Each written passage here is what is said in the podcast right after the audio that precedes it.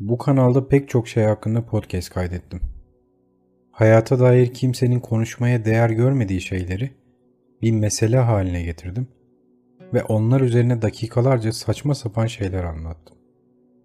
Saçma meseleler üzerine ciddiyetle konuşmak çoğu zaman eğlencelidir. Ciddi meseleler hakkında mizahi bir duyguyla hareket etmek de hayattan kaçmanın bir yoludur.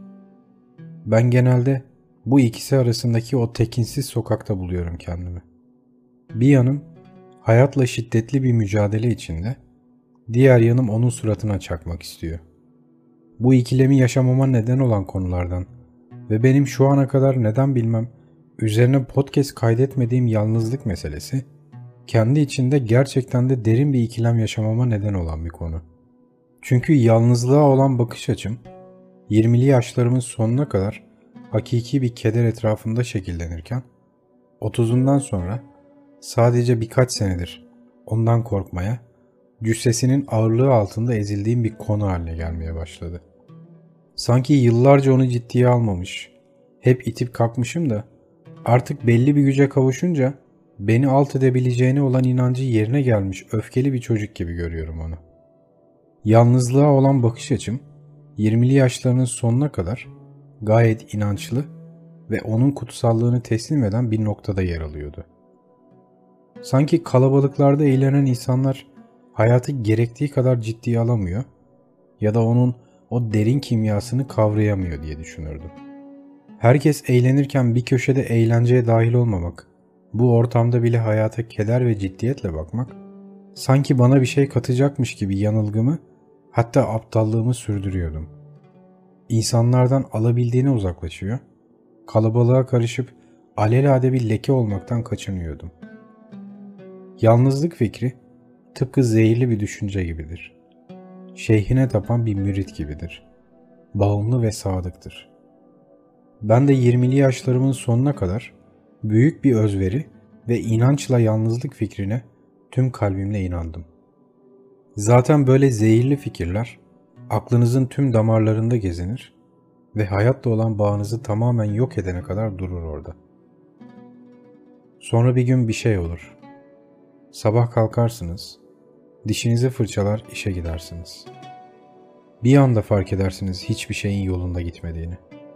Seçimlerinizin sizi bu noktaya getirdiğini. Elinizde kalan bu boktan şeyin tek nedeninin yaptığınız seçimler olduğunu anlarsınız. Kimseye fazla yakınlık kurmayan yanınız, herkesten kaçırdığınız gözleriniz ve yalnızca kendi içinize dönen benliğiniz ancak bir süre sonra anlar ne kadar korkunç bir hata yaptığını. Ama böyle bir anda olan şeyler beni huzursuz ediyordu.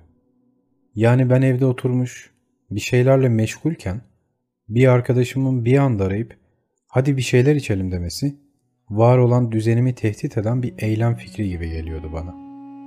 Oysa bir gün önceden planlanmış bir programa sadık kalmak bu düzenimin bir parçası gibi hissettiriyordu.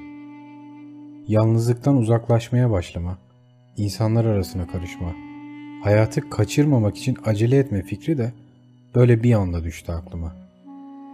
Çünkü ancak bir aydınlanmayla fark ettim bir şeyleri ıskaladığımı, kaçırdığımı.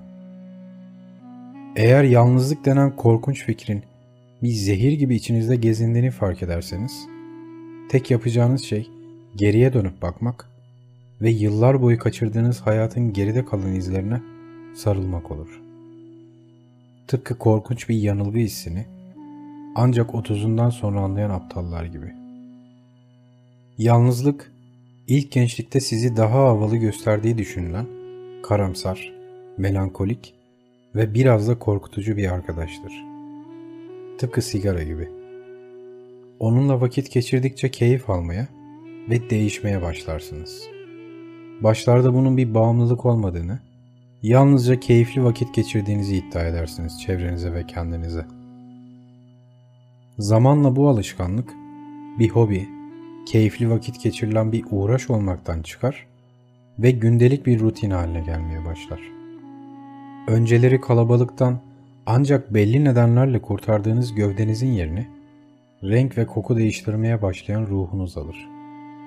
Her şey sessizliğin geniş ve huzurlu kollarına özgürce atlamanızla son bulur. Bir gün uyanırsınız ve hiçbir şeyin eskisi gibi olmadığını fark edersiniz. Korkunç bir gerçeği günlerce, haftalarca ertelemek gibi.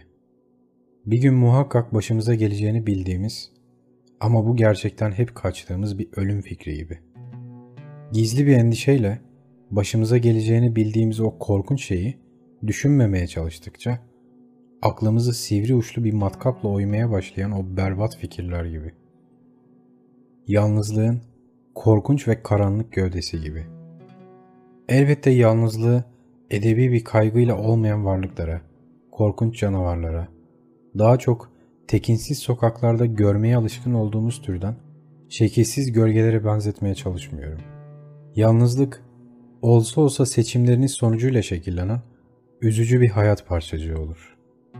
Bu da zaten her faninin istemeden de olsa sırtından bir kambur gibi çıkarıp attığı bir posadır. Bunca zaman sonra yalnızlık gibi hassas ve riskli bir konuda podcast kaydetmeme neden olan şey, sanıldığı gibi yalnızlık meselesi üzerine hayati bir sırrı keşfetmem ya da onunla başa çıkmanın o sihirli iksirini çözebilmiş olmam değil ne yazık ki. Bu eylemimin temelinde yatan şey daha çok bir pişmanlıktan kaynaklı bir keder. Genelde böyle olur zaten. İnsan ancak pişman olacağı şeyleri yaparken özgür hisseder kendisini. Nerede gözleri derin bir kederle uzaklara bakan bir aptal görsem, geçmişte yaptığı serserilikleri derin bir üzüntü ve hayal kırıklığıyla anımsadığını anlarım. Tıpkı yalnızlığa duyulan korkunç bağımlılık gibi. Onu bu kadar korkunç yapan şey, tıpkı daha önce değindiğim pek çok şey gibi, anlamak için ancak belli bir dönem ve belli bir yaşa ihtiyaç duymamızda gizli. Belki de önümüze baksaydık, ona bu denli anlamlar yüklemeseydik, hayat bu kadar yakamıza yapışmazdı kim bilir. Ama yalnızlık, ben gibiler için bir tür hayattan kaçış yoludur. Hayat denen bu korkunç gerçeğe katlanamayan aklımız, yalnızlık gibi gelip geçici heveslere, saydam ve yapay uyuşturuculara ihtiyaç duyar. Ona bu denli kutsallık atfetmemiz, yüzümüzü ceketimizin arasına gizlememiz, herkes eğlenirken bok varmış gibi bir köşede elen bir kederle uzaklara dalışımız bundandır.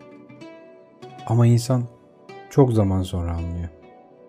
İnsan pek çok şeyi çok zaman sonra anlıyor. Ancak başımıza gelince bir yaşamak telaşı, ancak o zaman anlıyoruz hayatın hep akmakta olduğunu. Bizi beklemeden, bizi umursamadan. Zaten yalnızlık, akmakta olan hayata ancak arada bir mola verebileceğiniz bir dinlenme yeri olur olsa olsa. Yoksa hayat bir başına geçer mi uzaklara bakarken?''